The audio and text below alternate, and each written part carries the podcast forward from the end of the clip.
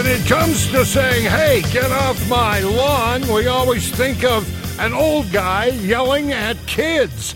Well, I have to say that aging is a gift. It gives one clarity to see backward. Here's my open letter to the youth of today. Kids, you will never know the true joy and comfort of wearing parachute pants or shirts with big puffy sleeves with, you know, ruffles down the front.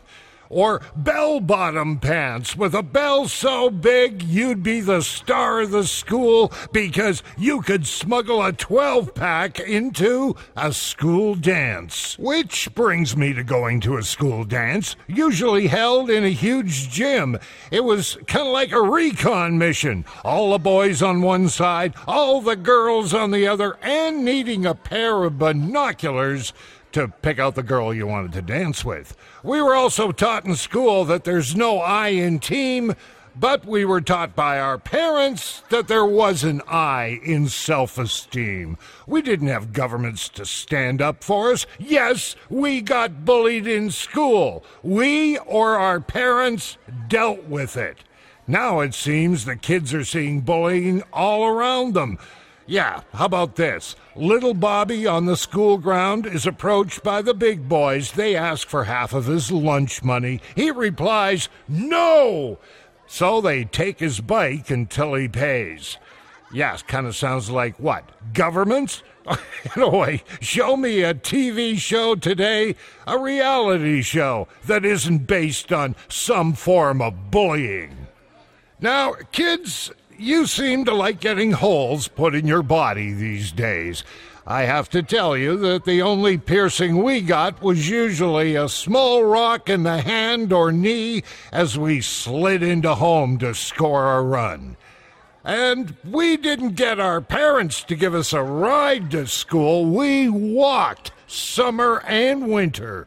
In winter, at least in Canada, we would try to catch a bus. Sometimes we'd actually get on, but most of the times we would grab the back bumper and slide all the way to class. Now, to tell a girl you liked her, there was no texting back in my day.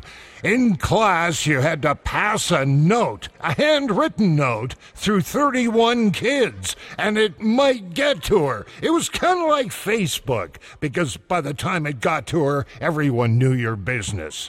After school, we might even actually phone her. And our friends would be watching. We would phone and say, uh, uh, uh, uh, and then hang up. Okay, on the entertainment side, kids, we didn't have massive flat screens and super video games. We were amazed with a 20 inch TV and Pong. If you were lucky, the TV might have been in color.